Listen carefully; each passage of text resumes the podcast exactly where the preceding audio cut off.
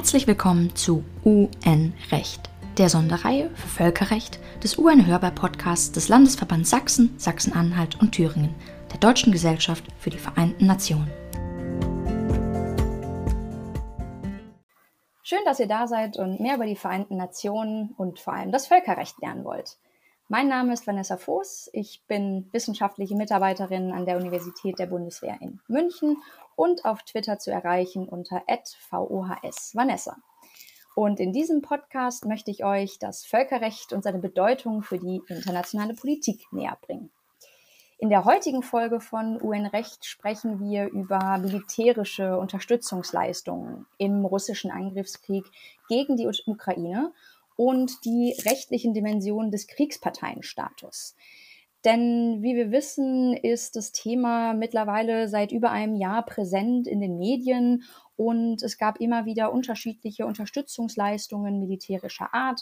Wir können uns, glaube ich, noch gut daran erinnern, dass zu Beginn der russischen Invasion Deutschland zunächst 5000 Helme an die Ukraine lieferte und mittlerweile bilden wir ukrainische Soldaten an deutschen Leopard 2 Panzern aus. Dementsprechend ist die Frage nicht neu und wir wissen durchaus, dass die Bundesregierung immer wieder bemüht ist, zu fragen oder zu, zu auszuschließen, dass eine Kriegspartei in diesem Konflikt ist. Sie möchte es also unbedingt vermeiden, weil damit gewisse politische Assoziationen geweckt werden und eine Eskalation mit Russland vermieden werden soll. Also eine Eskalation zwischen Russland und der NATO. Wir gucken jetzt hier in diesem Podcast mal genauer drauf und fragen, inwiefern diese politischen Begründungen tatsächlich so stimmig sind und was das Völkerrecht eigentlich dazu sagt. Wann ist man Kriegspartei? Welche Konsequenzen folgen eigentlich daraus?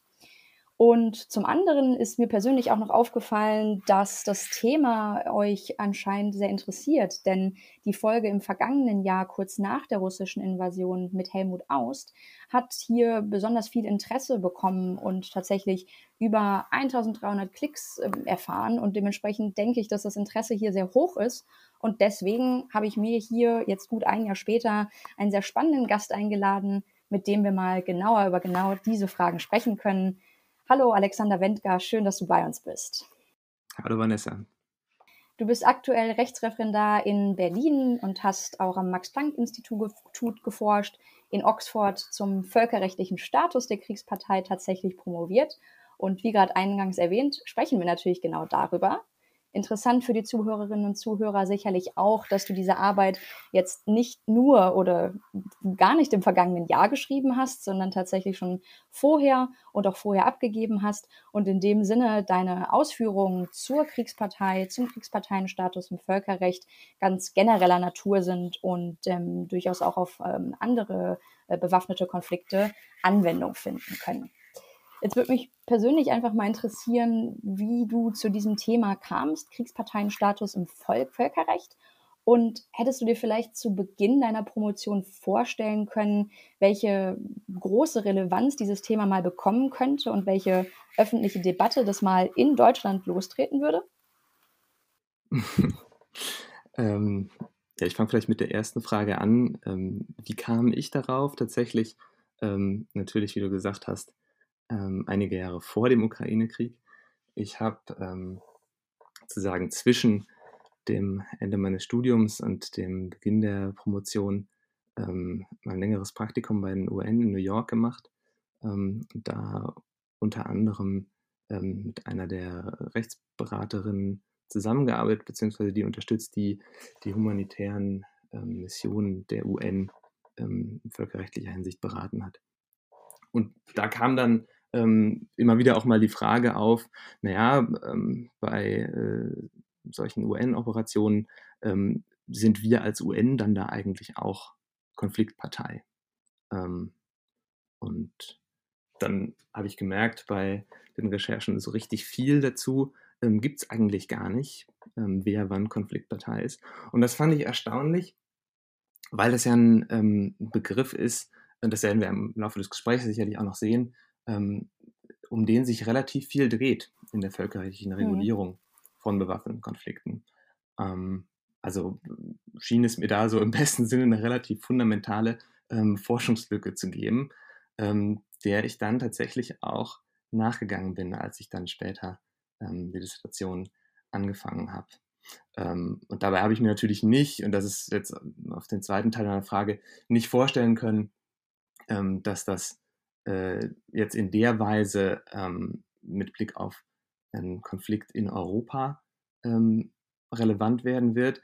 Was ich aber schon ähm, sozusagen, ähm, denke ich, bekommen habe durch diese Jahre, ist einen etwas anderen ähm, Blick auf das Thema. Also für mich sind die Fragen, die sich da jetzt mit Blick auf den Ukraine-Krieg stellen, äh, weniger neu, mhm. als äh, die jetzt manchmal für andere oder in der, der, öffentlichen Diskussion ähm, erscheinen. Ja, wir hätten uns die äh, gleichen Fragen auch im Blick auf die äh, deutsche Unterstützung der Anti-IS-Koalition im Konflikt äh, in Syrien und im Nordirak ähm, stellen können.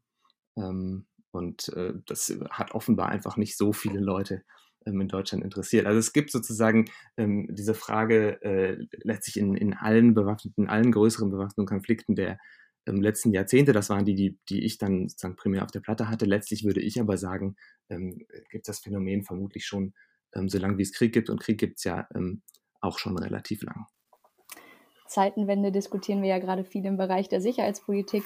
Ich glaube, Anne Peters hat darüber auch mal einen Vortrag zur Zeitenwende des Völkerrechts gehalten und ähm, zumindest das Interesse in öffentlichen Debatten auch an völkerrechtlichen Fragen, ja, die nicht immer ganz trennscharf sind und äh, vielleicht manchmal auch mit dem Politischen äh, sich vermischen, zeigen doch aber zumindest, dass ähm, ja, wir irgendwie in Deutschland ein, ein größeres Interesse an solchen Themen haben und äh, genau dafür soll der Podcast ja auch dienen, letztendlich ein bisschen Licht ins Dunkle zu bringen und die teilweise wirklich komplexen rechtlichen Punkte in den Kontext einzubetten.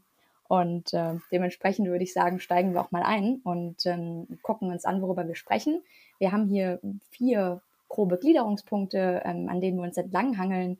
Wir schauen zunächst einmal ähm, mit einer aktuellen Einordnung, was wurde eigentlich geliefert, gibt es Unterschiede zwischen Waffenlieferungen, nachrichtlichen, dienstlichen Informationen und was hat das irgendwie alles mit dem Kriegsparteienstatus zu tun?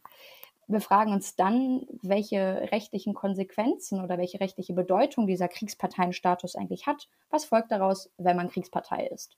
Und im dritten Schritt fragen wir dann tatsächlich, welche Kriterien müssen gelten, damit Staaten als Kriegsparteien gelten. Und dementsprechend äh, wenden wir das natürlich auch irgendwo auf den Krieg in der Ukraine an und ähm, gucken, welche aktuellen äh, Konsequenzen wir daraus ziehen. Und am Ende, wie immer, eine Zusammenfassung und ein Fazit. Alexander, dann lass uns doch mal anfangen mit der aktuellen Einordnung. Hm, vor gut einem Jahr, habe ich ja schon gesagt, in Folge 15 haben wir mit Professor Aus darüber gesprochen, dass dieser brutale, brutale russische Angriffskrieg ähm, ähm, ein, ähm, eine neue Dimension erreicht und wir hier tatsächlich ähm, die Ukraine als ähm, selbstverteidigenden Staat haben, der Unterstützungsleistungen bekommen kann, inklusive Waffenlieferungen. Das alles sei vom Selbstverteidigungsrecht gedeckt, so Helmut Aust seitdem wurde natürlich ähm, weiter diskutiert und es sind mehr passiert als diese 5000 Helme, die anfangs geliefert wurden. Wir sind mittlerweile bei Kampfpanzern, diskutieren Kampfjets und viele Menschen machen sich, glaube ich, auch Sorgen und wollen eben keinen direkten Konflikt mit Russland hier in Europa, in Deutschland selbst haben, sondern sind vielleicht ganz froh darum, dass sich dieser Krieg erstmal nur auf die Ukraine, das ukrainische Territorium begrenzt. Ähm, wir müssen jetzt vielleicht mal schauen und fragen, ähm, unter welchen Bedingungen solche Waffenlieferungen denn zulässig sind, ob sie tatsächlich mit dem Selbstverteidigungsrecht vereinbar sind und ob es tatsächlich so einen großen Unterschied macht, ob man jetzt Panzer sendet, ähm, ähm, äh, militärische äh, Güter wie auch diese Helme oder ob es nachrichtendienstliche Informationen sind, die letztendlich nur helfen sollen bei militärischer Kampfführung in der Ukraine. Kannst du uns dazu ein bisschen aufklären und sagen, ähm, inwiefern denn diese aktuellen Handlungen des Westens mit dem Völkerrecht vereinbar sind? Ja, also im Ergebnis sind die jedenfalls erlaubt. Und zwar auch unabhängig davon, ob wir jetzt über ähm, nachrichtendienstliche Informationen, ähm, militärische Güter ähm, sprechen. Also so viel vielleicht vorweg, erlaubt ist es jedenfalls. Wenn man genauer hinschaut, dann ähm, stellt sich da dann völkerrechtlich ähm, schon aber mit Blick auf das Gewaltverbot und auch Selbstverteidigung ähm, eine ganz interessante Frage, nämlich wann, ab welchem Punkt wäre denn ähm, diese militärische Unterstützung dann selbst eine Gewaltanwendung? Und ab dem Punkt nämlich ähm, wäre es dann wohl auch nicht mehr nur Unterstützung der Ukraine bei individueller Selbstverteidigung, sondern es müsste schon als kollektive Selbstverteidigung gerechtfertigt werden. So, und wo da jetzt genau ähm, die rechtliche Schwelle verläuft zwischen Unterstützung bei fremder Gewaltanwendung und eigener Gewaltanwendung im völkerrechtlichen Sinn, das ist nicht ganz klar. Ähm, also die Staaten, die die Ukraine militärisch unterstützen, die berufen sich bisher jedenfalls nicht auf kollektive Selbstverteidigung. Das müssten sie dann nämlich auch beim UN-Sicherheitsrat mitteilen. Das steht so in der UN-Charta. Ähm, und das hat bisher eben keiner von denen gemacht. So. Sie scheinen also eher davon auszugehen, dass sie ähm, hier selbst noch nicht Gewalt anwenden im rechtlichen Sinn. Ähm, klar ist aber, ähm, dass auch, wenn sie das täten, ja, auch ähm, wenn sie also dann ähm, sich auf kollektive Selbstverteidigung berufen müssten, das zulässig wäre. Das mhm. heißt, die Militärhilfe an die Ukraine ist also in jedem Fall rechtlich zulässig. Ähm, und es wäre rechtlich eben sogar in Ordnung, auch noch viel mehr zu tun. Ja, jede Art der Verteidigung wäre gerechtfertigt, die zur Beendigung des russischen ähm, Angriffs nötig ist. Ähm, zu dem Thema gibt es übrigens auch äh, eine, eine, neuere, ganz ähm, interessante Dissertation äh, von Benjamin Nussberger in Köln, also vertiefte Forschung und Publikation zu den offenen Fragen, die es dann noch gibt, ist auch in der Pipeline. Wir sollten das aber, glaube ich, jetzt für unser Gespräch ähm, trennen ähm, vom, vom Kriegsparteistatus. Ja, da geht es um verschiedene Dinge. Ähm, das sind äh, verschiedene rechtliche Ebenen, die man gut auseinanderhalten muss. Ja, danke dir. Ähm, du hast jetzt gerade schon Unterscheidungen, individuelle, kollektive Selbstverteidigung aufgemacht. Und für all diejenigen, denen das vielleicht noch gar nicht so viel sagt und die das Gewaltverbot noch ein bisschen besser verstehen möchten, denen sei nochmal von UN-Recht Folge 3 empfohlen, in der wir mit Professor Steiger all diese Fragen nochmal deutlich ausführlicher behandeln. Aber hier soll es ja jetzt eben nicht nur ums ähm, äh, Gewaltverbot gehen, sondern um die verschiedenen Rechtsebenen, die hier zusammenkommen. Auch das humanitäre Völkerrecht spielt eine Rolle, das Neutralitätsrecht. All darüber sprechen wir noch ein wenig genauer. Wir möchten jetzt im zweiten Teil aber dann mal fragen, was bedeutet es denn rechtlich, Kriegspartei zu sein? Und bevor wir da reingehen, vielleicht dann doch nochmal die Frage politisch. Was verbinden wir heute politisch in unseren Diskussionen damit, wenn wir sagen, ein Staat ist Kriegspartei? Ja, wir sehen, dass es tatsächlich ähm, ja seit Beginn des Ukraine-Kriegs eine ganz erhebliche politische Bedeutung ähm, zu haben scheint. Also ähm, wir sehen, dass das seit Beginn des Kriegs die erklärte außen- und sicherheitspolitische rote Linie der westlichen Staaten ist. Das heißt, das eingangs ja schon erwähnt, westliche Staaten betonen durchweg, man werde auf gar keinen Fall bei der Unterstützung der Ukraine irgendwas tun, ähm, was einen dann zur Kriegspartei macht. Also so weit ähm, wird man jedenfalls nicht gehen. Und dazu gab es dann natürlich zu verschiedenen Zeitpunkten des Krieges ähm, noch diverse konkretere rote Linien, ähm, zuletzt dann zum Beispiel, wir werden keine Panzer liefern. Das ist bekanntlich gerissen worden. Ähm, aber die eine rote Linie, nur nicht Kriegspartei werden, die scheint schon zu bleiben. Das heißt, da sehen Staaten offenbar, und auch das ist so angedeutet, ähm, schon eine, eine, wirklich kritische Eskalationsschwelle. Und das Völkerrecht ähm, soll da sozusagen beruhigen. Ja, also wir sind jedenfalls nicht rechtlich im Krieg mit Russland. Das scheint so die Botschaft zu sein. Und dabei geht es nicht nur um ein Signal an Russland, ähm, so scheint es mir jedenfalls, sondern mindestens genauso auch an die eigene Bevölkerung. Ja, denn gerade in Deutschland ähm, gibt es da bei vielen Menschen ähm, schon eine enorme Sensibilität bei dem Schlagwort. Ähm, also mein Eindruck ist schon, dass hier die Debatte, sind wir im Krieg, ähm, besonders stark äh, die Gemüter erregt. Und das alles wird dann auf den völkerrechtlichen Begriff der Kriegspartei projiziert. Mhm. Das heißt, die Bundesregierung hängt dann ihre Beschwichtigung an der Kriegsparteifrage auf und die Skeptiker werfen umgekehrt bei jedem neuen Schritt der Unterstützung dann wieder die Frage auf, ja, sind wir denn jetzt nicht doch Kriegspartei? Ähm, das heißt, der Kriegsparteistatus ist da sozusagen der rechtliche Ankerpunkt für die politische Debatte. Und inwiefern ist es denn überlappend, diese politische Bedeutung mit der tatsächlichen rechtlichen Implikation? Ähm, was folgt also letztendlich wirklich rechtlich daraus, wenn man Kriegspartei ist? Ist es dann wirklich so, dass Russland westliche Staaten angreifen dürfte und wir hier in Deutschland mit ähm, Angriffen rechnen müssten oder diese dann eben auch rechtlich äh, konform werden? Ja, äh, das schwingt in den öffentlichen Diskussionen natürlich explizit oder zumindest implizit vielfach mit, wenn über die Frage gesprochen wird, wann Deutschland oder andere westliche Staaten zu Kriegsparteien werden.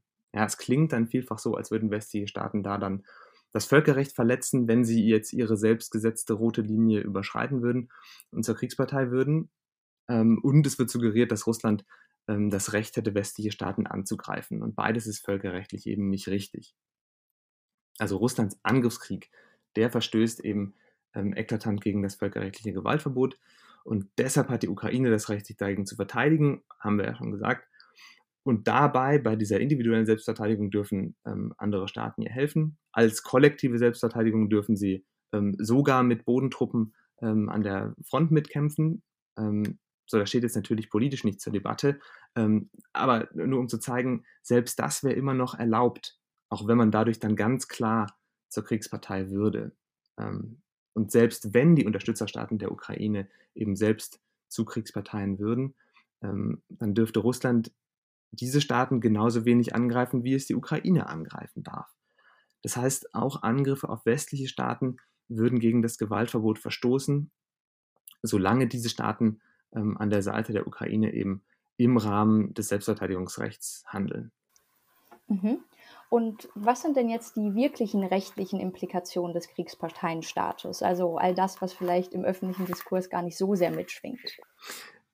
Ja, ähm, der Kriegsparteistatus, also genau genommen heißt es im heutigen Völkerrecht eigentlich Konfliktparteistatus, mhm. weil man eben von bewaffneten Konflikten und nicht mehr von Krieg ja. spricht. Ähm, aber ähm, dieser Status jedenfalls hat tatsächlich noch viele wichtige Rechtsfolgen, ähm, die dann in der Tat im öffentlichen Diskurs jetzt eher weniger zur Sprache kommen. Man kann vielleicht sagen, es ist ähm, ein Schlüsselbegriff dafür, wie das Völkerrecht heute eben bewaffnete Konflikte auf ganz verschiedenen Ebenen reguliert. Also zum einen sind die Konfliktparteien Adressatinnen der wichtigsten Pflichten nach dem humanitären Völkerrecht. Also das humanitäre Völkerrecht eben das Recht, ähm, das im bewaffneten Konflikt ähm, regelt, wie so ein Konflikt ähm, geführt werden ähm, darf. Und da haben die Parteien eben ähm, wichtige Pflichten, sowohl im Blick auf die Art und Weise, wie Kampfhandlungen geführt werden müssen, als auch äh, mit Blick auf den Schutz von Individuen im Konflikt. Das ist die eine Ebene. Außerdem, das ist auch ganz wichtig, hängt die rechtliche Stellung des einzelnen Menschen, der am Konflikt beteiligt ist oder eben vom Konflikt betroffen ist, auch dessen Stellung hängt von seiner Verbindung zu den Konfliktparteien ab. Und das ähm, zeigt sich vielleicht besonders deutlich bei einzelnen Soldaten. Das heißt, die werden als, als Mitglieder der Streitkräfte einer Konfliktpartei, werden Soldaten nach dem humanitären Völkerrecht zu legitimen Angriffszielen. Das bedeutet dann, dass es kein Verstoß ist, nach dem humanitären Völkerrecht ähm, diese Kombattanten anzugreifen. Und das heißt zum Beispiel, dass der einzelne russische Soldat auf dem Schlachtfeld jetzt erstmal nicht das humanitäre Völkerrecht verletzt, äh, solange er wirklich nur ukrainische Soldaten angreift. Ähm, das humanitäre Völkerrecht verbietet umgekehrt Angriffe auf Zivilisten und ähm, andere besonders geschützte Gruppen, zum Beispiel verletzte Soldaten, und um zu bestimmen, zu welcher Kategorie jetzt nach dem humanitären Völkerrecht der einzelne Mensch gehört und was für ähm, Regelungen, Schutzregime da Anwendung finden, da kommt es eben oft auf die Art der Verbindung zu einer Konfliktpartei an, also vom Individuum zur Partei. Und hier wirkt sich also, wenn man so will, indirekt der Konfliktparteistatus aus. Genau wie auch weiterhin auf der individuellen Ebene, ähm, zum Beispiel für die völkerstrafrechtliche Verantwortlichkeit. Ähm, und da konkreter ähm, vor allem im Rahmen des sogenannten Nexus, also der Verbindung zum bewaffneten Konflikt. Ähm, den braucht es eben, um festzustellen, dass jemand ein Kriegsverbrechen begangen hat. Auch da spielt also der Konfliktparteistatus ähm, indirekt mit rein. Also nur wer Konfliktpartei ist, kann tatsächlich auch ein Kriegsverbrechen begehen. Ja, also das bezieht sich natürlich immer auf das Individuum. Ja? Also nur mhm. ein Individuum. Eines Konfliktparteien. Genau, das also handelt ähm, äh, in einem Kontext, der einen ähm, hinreichenden Nexus zum Konflikt aufweist. Ähm, das ist äh, sozusagen ähm, ein relativ weiche Einfluss, den der Konfliktparteistatus da hat. Ähm, da gibt es eine Reihe von Indikatoren, die die völkerstrafrechtliche Rechtsprechung entwickelt hat. Ähm, das heißt, es ist keine, keine ganz starre Verbindung, die vorausgesetzt wird, ähm, aber der Konfliktparteistatus beeinflusst dieses, diese, ja, diese Verbindung ähm, schon auf, auf subtile Art und Weise, würde ich sagen. Mhm. Darüber hinaus wirkt sich äh, die Frage, wer Konfliktpartei ist, dann auch für die Frage aus, wo genau humanitäres Völkerrecht anwendbar ist, also für den geografischen Anwendungsbereich. Und jenseits des humanitären Völkerrechts ähm, kann es sich ähm, auch darauf auswirken, wie zum Beispiel jetzt menschenrechtliche Verpflichtungen des betreffenden Staates Anwendung finden. Und zuletzt ähm, ist es auch für die ähm, Rechte und Pflichten von Drittstaaten ähm, hinsichtlich eines Konflikts wichtig zu wissen, ähm, wer jetzt Konfliktpartei ist und wer nicht. Das heißt also, der Parteistatus ist wirklich ganz vielfältig präsent in der rechtlichen Regulierung ähm, von bewaffneten Konflikten. Und daher ist es letztlich eben auch doch wichtig, ähm, dass Staaten sich bewusst sind, ob und wann sie Konfliktpartei sind, wenn auch eben jetzt nicht aus den, ähm, den landläufig ähm, geläufigen Gründen, die du eingangs genannt hast. Verstehe. Dementsprechend kann man es vielleicht so zusammenfassen, dass der Konfliktparteistatus relevant ist für die Regeln und Pflichten des humanitären Völkerrechts, woraus auch weitere Implikationen folgen, zum Beispiel wenn man jemanden Individuen zur Verantwortung ziehen möchte. Hm, kann man das so sagen? Ja, genau. Also ich würde ähm, sozusagen den, den Blick jetzt nicht nur aufs humanitäre Völkerrecht richten, aber das ist okay. natürlich der Kern dessen. Also es ist schon wichtig, die, die Regelungsebenen, ähm, die verschiedenen Regelungsebenen des bewaffneten Konflikts sich da vor Augen zu führen ähm, und zu sehen, dass es eben in der Tat, wie du sagst, mit den strafrechtlichen Implikationen zusammenhängt, ähm, aber durchaus eben auch in ähm, äh, Rechtsregimen, die man jetzt nicht so auf der Platte hat, ähm, Auswirkungen haben kann. Ja, also es gab zum Beispiel ähm, am Anfang des Ukraine-Kriegs ähm, auch Diskussionen ähm, um die äh, Meerenge am Bosporus, ähm, die die Türkei auf einmal geschlossen hat oder zumindest schließen wollte. Und wenn man sich da dann den zugrunde liegenden Vertrag angeschaut hat, dann hat der tatsächlich auch unterschiedliche Regelungen getroffen, unterschiedliche äh, Möglichkeiten der Türkei eröffnet, ähm, je nachdem, ähm, ob sie äh, handelt mit Blick auf einen Konflikt, an dem sie selber Partei ist oder nicht. Ähm, also auch mhm. in solchen ähm, Rechtsregimen kann es sich Auswirkungen, äh, auswirken. Die menschenrechtliche Ebene, wo es ähm, Wechselwirkungen geben kann, habe ich genannt. Ja. Also all das muss man schon auch mit im Blick nehmen. Ja. Okay, dann verstehen wir jetzt, dass der Kriegsparteistatus, äh, Konfliktparteistatus tatsächlich ähm, weitgehende Implikationen hat und ähm, nicht nur das humanitäre Völkerrecht betrifft. Aber dann müssen wir jetzt mal fragen, wann ist man denn wirklich Kriegspartei? Gehen wir also zu Punkt 3 und ähm, vielleicht ähm, hast du ja auch da im Rahmen deiner Dissertation Erkenntnisse gesammelt, um zu fragen, welche Kriterien müssen denn letztendlich gegeben sein, um als Konfliktpartei zu gelten? Ja, dafür gibt es leider eben keine ganz ausdrückliche Regelung in völkerrechtlichen Verträgen, die man jetzt einfach nehmen könnte. Ähm, das heißt, die Verträge, insbesondere die Genfer Konvention, ähm, die sprechen einfach ähm, von den Konfliktparteien und setzen den Begriff sozusagen voraus. Ja? Ähm, also muss man die rechtlichen Kriterien irgendwie aus der Gesamtstruktur der völkerrechtlichen Regelungen in diesem Bereich herleiten und hilfreich ist es dabei auch zu schauen, wie Staaten denn in der Praxis in früheren Konflikten die Schwelle zum Konfliktparteistatus gezogen haben. Und im Ergebnis sind da meines Erachtens ähm, zwei Kriterien entscheidend für die Frage, wann ein Staat jetzt Partei an einem bereits bestehenden bewaffneten Konflikt wird. Also erstens braucht es einen direkten Bezug der Handlungen des betreffenden Staates zu den Kampfhandlungen. Und das setzt voraus, dass unmittelbar militärischer Schaden beim Gegner hervorgerufen wird. Und zweitens muss das eng koordiniert werden mit den Militäroperationen der unterstützten Partei. Das beides setzt dann wiederum voraus, dass der betreffende Staat sich auch der wesentlichen Umstände ähm, bewusst ist. Verstehe. Das ist jetzt noch abstrakt, diese zwei Kriterien. Vielleicht fragen wir jetzt mal konkret in Bezug auf den Krieg in der Ukraine. Wir haben Waffen geliefert, wir haben Soldaten ausgebildet. Ähm, wären hier diese zwei Kriterien gegeben? Nein, also Waffenlieferungen haben keinen hinreichend direkten Bezug zu Kampfhandlungen. Da fehlt es also schon am ersten Kriterium. Warum nicht? Ich meine, ähm, Waffenlieferungen, naja, mit Waffen, die setzt man im äh, äh, Krieg ein und äh, tötet damit letztendlich. Genau, aber die Waffenlieferungen selbst, die verursachen eben ähm, noch nicht unmittelbar den militärischen Schaden beim Gegner. Mhm. Da ist dann jetzt auch aus rechtlicher Sicht für die Frage des Kriegsparteistatus irrelevant, welche Waffen genau geliefert werden. Auch Panzer und auch Kampfjets ähm, haben eben noch nicht diesen unmittelbaren Bezug zum militärischen Schaden beim Gegner. Das gleiche gilt, würde ich sagen, auch für Ausbildung.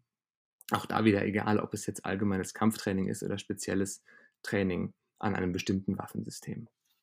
Wann gäbe es denn dann einen direkten Bezug, wenn nicht schon Panzer, die für nichts anderes äh, verwendet werden können, keinen direkten Bezug haben? Naja, wo wir zum Beispiel ähm, näher rankommen, also ich meine, abgesehen davon natürlich, dass der direkte Bezug klar gegeben ist, ähm, wenn man selbst solche Waffen einsetzt. Mhm. Ähm, wenn wir Bereiche nehmen wollen, wo wir jetzt vielleicht ähm, auch bei Unterstützung eher in den Grenzbereich kommen, ähm, dann würde ich sagen, kann es da bei der Weitergabe von nachrichtendienstlichen Informationen tatsächlich ähm, schon etwas anders aussehen. Ja? Da ganz wichtig klarzustellen, nur ein ganz kleiner Teil der Informationen, die westliche Staaten mit der Ukraine teilen, sind da überhaupt relevant, nämlich nur ähm, die äh, Informationen, die sich auf konkrete ähm, Koordinaten von konkreten militärischen Zielen beziehen. So, und da gab es ja in der Tat ähm, in den vergangenen Monaten immer wieder Zeitungsberichte, dass also die Ukraine bei Moskwa gab es doch. Ja, oder? genau, genau. Letzten Mai der, der ähm, Kreuzer Moskwa, der versenkt wurde, genau. Und ähm, überhaupt ähm, immer wieder so Berichte, dass die, die Ukraine bei konkreten Militäroperationen gegen russische Ziele eben ähm, mit westlichen Geheimdienstinformationen arbeitet. So wie man das mitbekommt, werden dann da ähm, unter Umständen in Echtzeit eben Koordinaten hin und her geschickt und ähm, von westlicher Seite dann ähm, mit komplexer Technik bestätigt.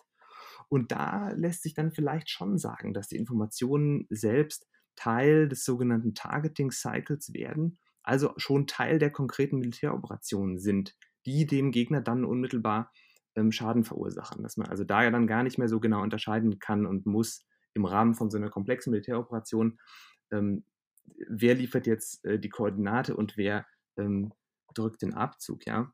Ähm, das passiert dann ähm, sozusagen, da kann man sagen, dass der, der Bezug zum Schaden hinreichend unmittelbar ist. Und es scheint auch wirklich in extrem enger Koordinierung ähm, zu passieren. Das heißt, auch das zweite Kriterium könnte erfüllt sein. Da käme man also durchaus in relevante Bereiche für den Kriegsparteistatus. Das Einzige, was man jetzt als Caveat sagen muss, ist tatsächlich, dass all das natürlich naturgemäß relativ ähm, noch im Geheimen passiert, trotz des einen oder anderen Zeitungsberichts. Wir wissen also einfach nicht genug, um da mhm. definitive mhm. Schlüsse zu ziehen. Ja, verstehe. Das ist ja oftmals das Problem des äh, Fog of War, des Nebels ähm, im Krieg, äh, von genau, Clausewitz ähm, geprägter Begriff. Ähm, jetzt ist es ja so, dass wir medial eben ganz viel auf diese eine Seite schauen. Wir fragen uns also, also wann könnte Deutschland Kriegspartei werden? Du hast jetzt nochmal klargestellt, dass das mit Waffenlieferungen definitiv nicht der Fall ist. Wären denn die Schlussfolgerungen, die wir genannt haben, die gleichen, wenn Staaten Russland, also den Aggressor, militärisch unterstützen würden? Ja, also diese Kriterien gelten unabhängig davon, auf welcher Seite man jetzt zur Kriegspartei wird.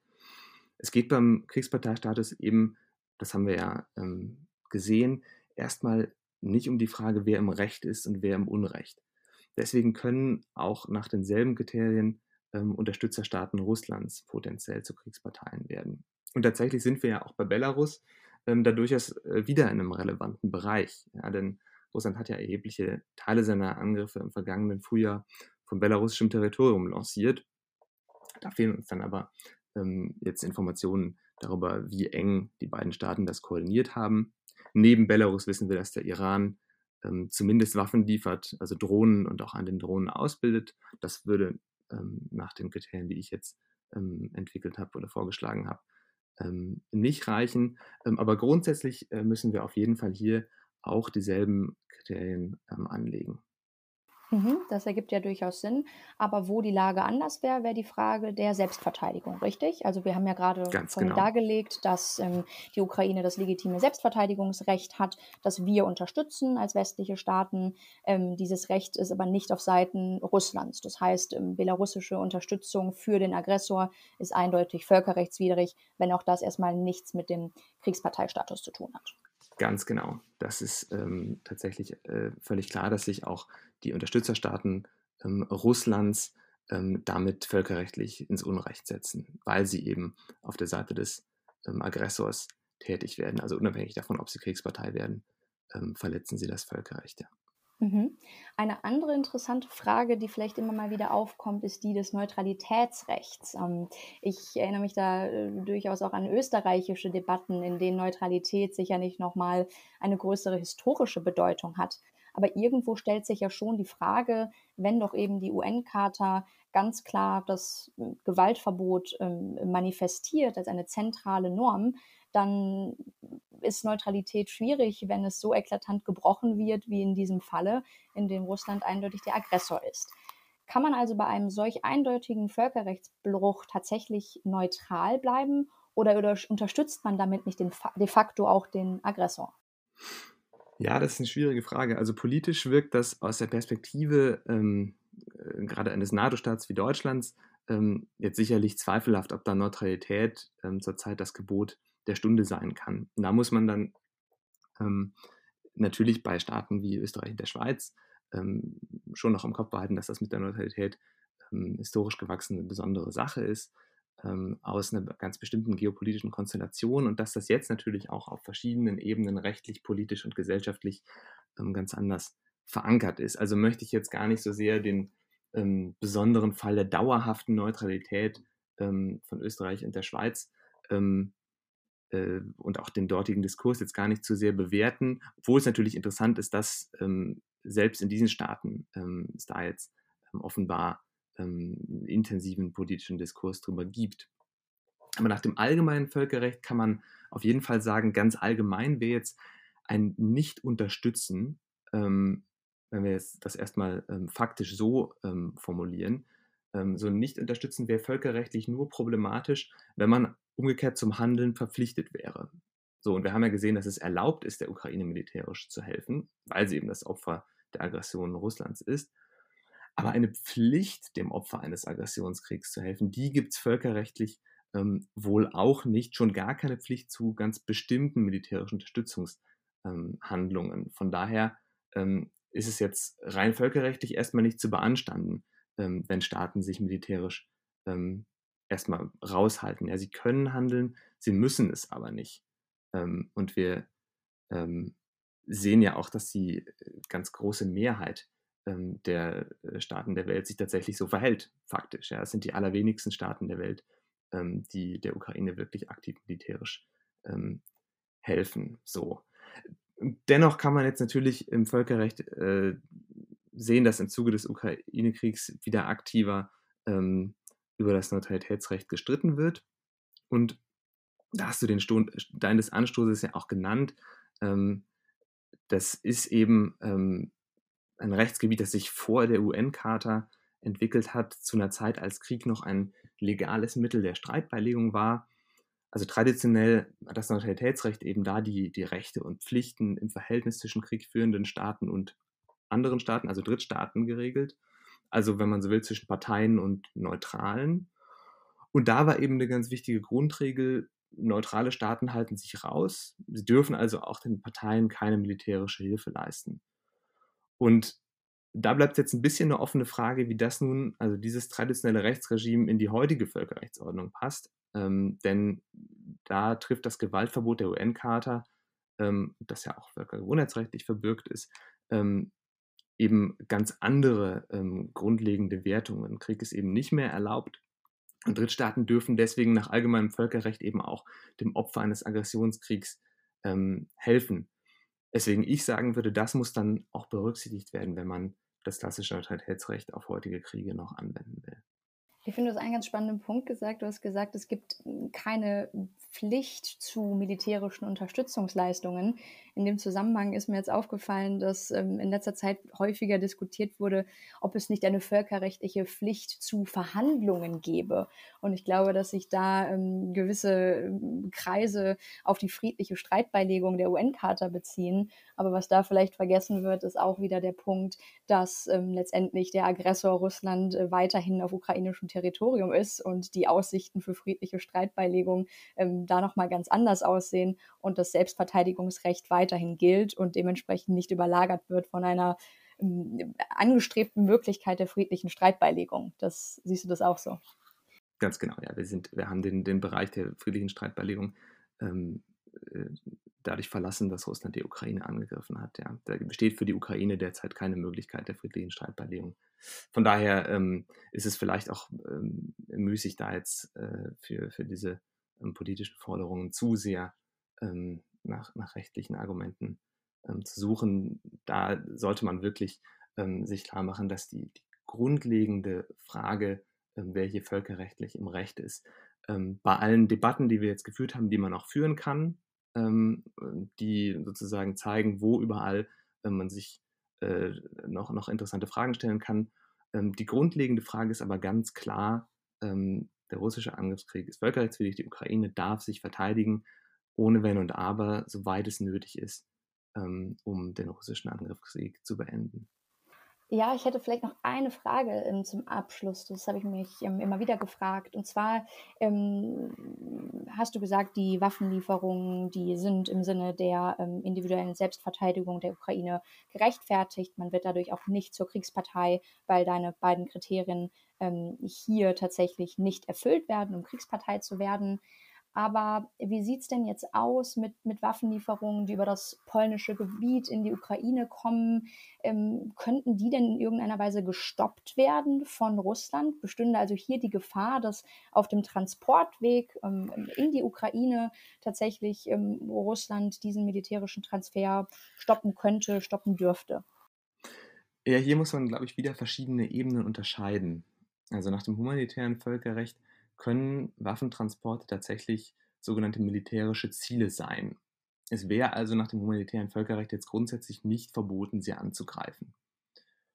Und trotzdem verletzt Russland natürlich auch dadurch das Gewaltverbot, wenn es also ähm, so Waffenlieferungen ähm, angreift, ähm, auch auf ukrainischem Gebiet. Und wenn Waffenlieferungen dann auf polnischem Gebiet angegriffen wird, werden, ähm, dann würde das Gewaltverbot eben nicht nur gegenüber der Ukraine, sondern auch gegenüber ähm, Polen verletzt. Da greift also das, was ich vorhin gesagt habe, dann würde letztlich, ähm, wäre das entweder ein neuer Verstoß gegen das Gewaltverbot oder es wäre eine Ausweitung des ursprünglichen Verstoßes, wie auch immer man es nimmt. Ähm, aber da wieder ähm, wichtig zu trennen, nach humanitärem Völkerrecht, ja, in der Tat, das können legitime Ziele sein.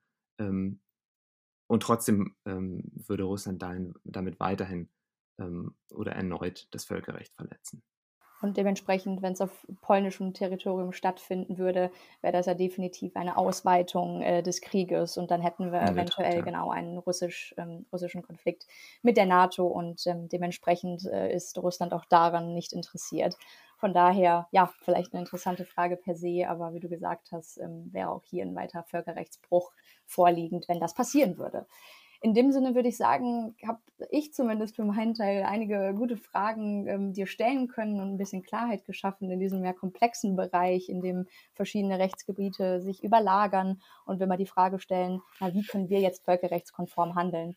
Und ich habe in jedem Fall mitgenommen, dass in Deutschland westliche Staaten durch Waffenlieferungen nicht äh, zur Kriegspartei werden, dass sie völkerrechtlich sogar erlaubt sind, sogar völkerrechtlich mehr erlaubt wäre, als wir tatsächlich politisch wollen und zulassen. Und das zeigt, glaube ich, auch nochmal ganz schön hier in, in, dem Podcast, auch in dem es um die Verbindung zwischen Politik und Recht geht, dass letztendlich mit rechtlichen Fragen noch keine politischen Folgerungen, Schluss ähm, ähm, definitiv daraus folgen, sondern dass das immer zwei Dinge sind, die miteinander zusammenhängen, ja, aber die manchmal auch einfach verschiedene Ergebnisse zulassen. Genau. Und im gleichen Sinne fand ich auch nochmal spannend, du hast äh, ja selbst gesagt, dass es eigentlich Konfliktparteienstatus und nicht Kriegsparteienstatus ist. Und gleichzeitig höre ich immer wieder von ähm, Menschen aus der Ukraine, die echt betroffen sind, wenn man von Konflikt redet und eben nicht von Krieg. ähm, weil das ja eben ein ja, Krieg bei uns nochmal mehr auslöst, aber der völkerrechtliche Begriff eigentlich der bewaffnete Konflikt ist. Also auch vielleicht da nochmal spannend, dass wir hier einen Unterschied haben. Ne? Genau. Und ähm, ja, von daher würde ich sagen, wir lassen es hier auch so ein bisschen bei der, bei der Zusammenfassung, ähm, meine, meine Beobachtungen gerade und vielleicht nochmal zum Mitnehmen, dass ähm, ja, als Kriegspartei man dann gilt, wenn man direkten Bezug zu den Handlungen des betreffenden Staates, zu den Kampfhandlungen hat und zweitens auch eine enge Koordinierung mit den Militäroperationen durch die unterstützende Partei gegeben sind. Und das könnte eventuell in engen Kriterien bei nachrichtendienstlichen Informationen sein, wie sie vielleicht aus den USA kamen. Aber auch hier wissen wir einfach nicht genug, um das letztendlich bestätigen zu können. Ähm, von daher ist es immer noch ein bisschen offen, die Frage hier. Und wir können für uns erstmal festhalten, ähm, dass man eben die Ukraine unterstützen ähm, kann, rechtlich, moralisch vermutlich auch sollte und politisch ähm, hier da ähm, auch die richtigen Entscheidungen getroffen werden und wir sehen müssen, wie lange dieser Krieg eben noch weiter andauert und wie lange das Selbstverteidigungsrecht ähm, der Ukraine noch genutzt werden muss. In dem Sinne danke ich dir sehr, ähm, Alexander, dass du bei uns warst und hier mit uns gesprochen hast. Wir haben auch in den Show Notes noch ähm, einiges an Literatur von dir, aber auch von anderen ähm, zu diesem Thema verlinkt. Also es gibt hier ganz, ganz viel zum Weiter Nachlesen. Ganz, ganz lieben Dank dir. Ja, vielen Dank für das Gespräch. Dankeschön.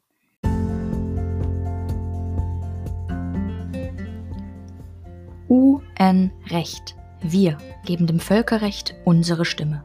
Dir hat gefallen, was du gehört hast, möchtest Kritik loswerden oder hast vielleicht sogar einen Wunsch für eine der nächsten Folgen, dann schreib uns gern an unrecht.dgvn-mitteldeutschland.de.